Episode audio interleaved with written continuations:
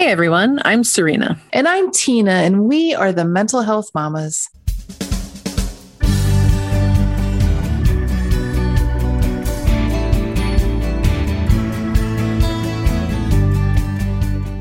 Welcome to No Need to Explain. We are so glad you're here. First, as always, a quick disclaimer. We come to you not as mental health professionals or experts in the field, but rather as the parents of kids who struggle with their emotional health. If you or someone you love is experiencing a mental health crisis, please seek professional support. You'll find a variety of resources in our show notes and on our website, no need to explain podcast.com. We've talked a lot in this podcast about self care and finding ways to show up for ourselves, but we haven't talked as much about showing up for other people. Can we talk about supporting others today? Absolutely. Let's focus on how we might support other adults in our lives. There is very likely someone in your life who's struggling right now, and perhaps you don't know quite how to respond. Maybe it's another parent who has a child who's struggling, or maybe it's someone who lost a loved one in this past year, like so many people have. Yes, I think that there is a commonality in having moments of suffering in our lives because it is unfortunately part of the human condition. And even though it's a shared condition, the circumstances are often different for each person, which means we may not be sure how to respond.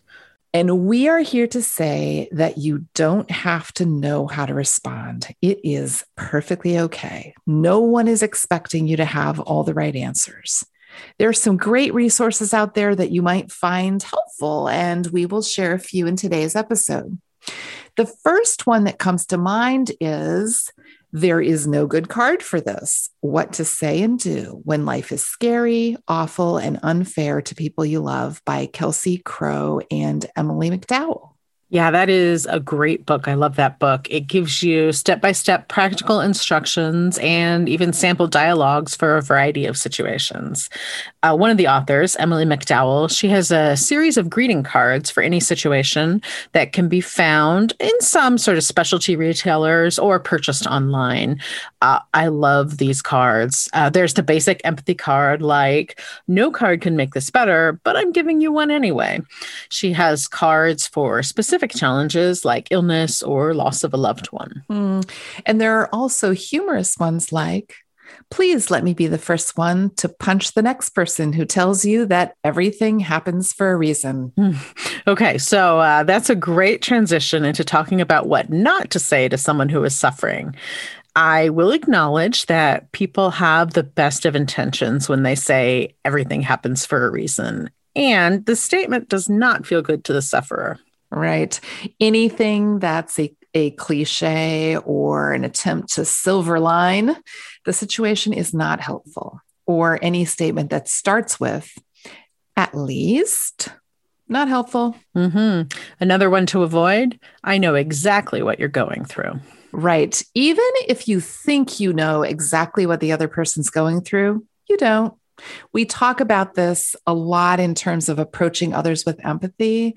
The idea of empathy is to feel with someone else, but no one can truly walk in anyone else's shoes. When we are supporting other parents like ourselves, even if we've faced a similar situation, we never want to assume how the other person feels about it. Serena and I may have experienced some very similar situations but have had different reactions to them because we are different people. Right. Which brings us to the fixing piece. When someone we love is suffering, we desperately want to find a way to fix it. And perhaps that might look like giving advice or sharing something that worked for us. If the other person has asked for this, then I say go for it. Otherwise, I would steer clear of trying to fix it for them. Mm-hmm. That one's challenging, especially when we have to embrace the fact that there is often no way to fix the situation. So, we've talked a lot about what not to do. Can we switch gears a little bit and talk about what we can do to support other people? Yes. So, I think the most important part of being there for someone is simply listening. What do you think, Tina? I totally agree. Listening is underestimated. Listening is always a good first step, especially when you don't know what to say. And when we say listening, we are not talking about listening while you're checking your phone or while you're making a shopping list or while you're watching TV or a movie. Right. That is a good point. It's also not the kind of listening in which you're trying to decide on your response while the other person is talking. And I would say that most of us uh, generally listen in that way to one another. This is a really hard thing to let go of. So I would like to say that it is okay if you don't have a response prepared as soon as the other person stops talking. And again, allowing for silence in a conversation can be challenging too. The bottom line is that the person who's struggling should be leading the conversation. You can think of your job as the supporter to serve as kind of a container to hold some of the hard stuff for the other person. This often looks less like talking and more like listening. Mm-hmm. There's another book that I've found really helpful, and this is one we've actually mentioned on the podcast before. It's called The Art of Showing Up How to Be There for Yourself and Your People, and that's written by Rachel Wilkerson Miller. One of the things that she frequently points out in her book is that you need to check in with yourself first before supporting someone else. In fact, the first half of her book is all about how to be there for yourself. This is super important because we know that if you're not in a good place, then it will be hard to provide support to someone else. Mm-hmm. And we talk about this, making sure you tune into your own self before you head over to help other people. Super important to check mm-hmm. in. Um, so let's say that you've listened and you still don't know how to respond. What now, Serena? I think it's okay to admit that. What do you think? Yeah, I think so too. You might say something along the lines of, I am so sorry that's happening. How can I best support you?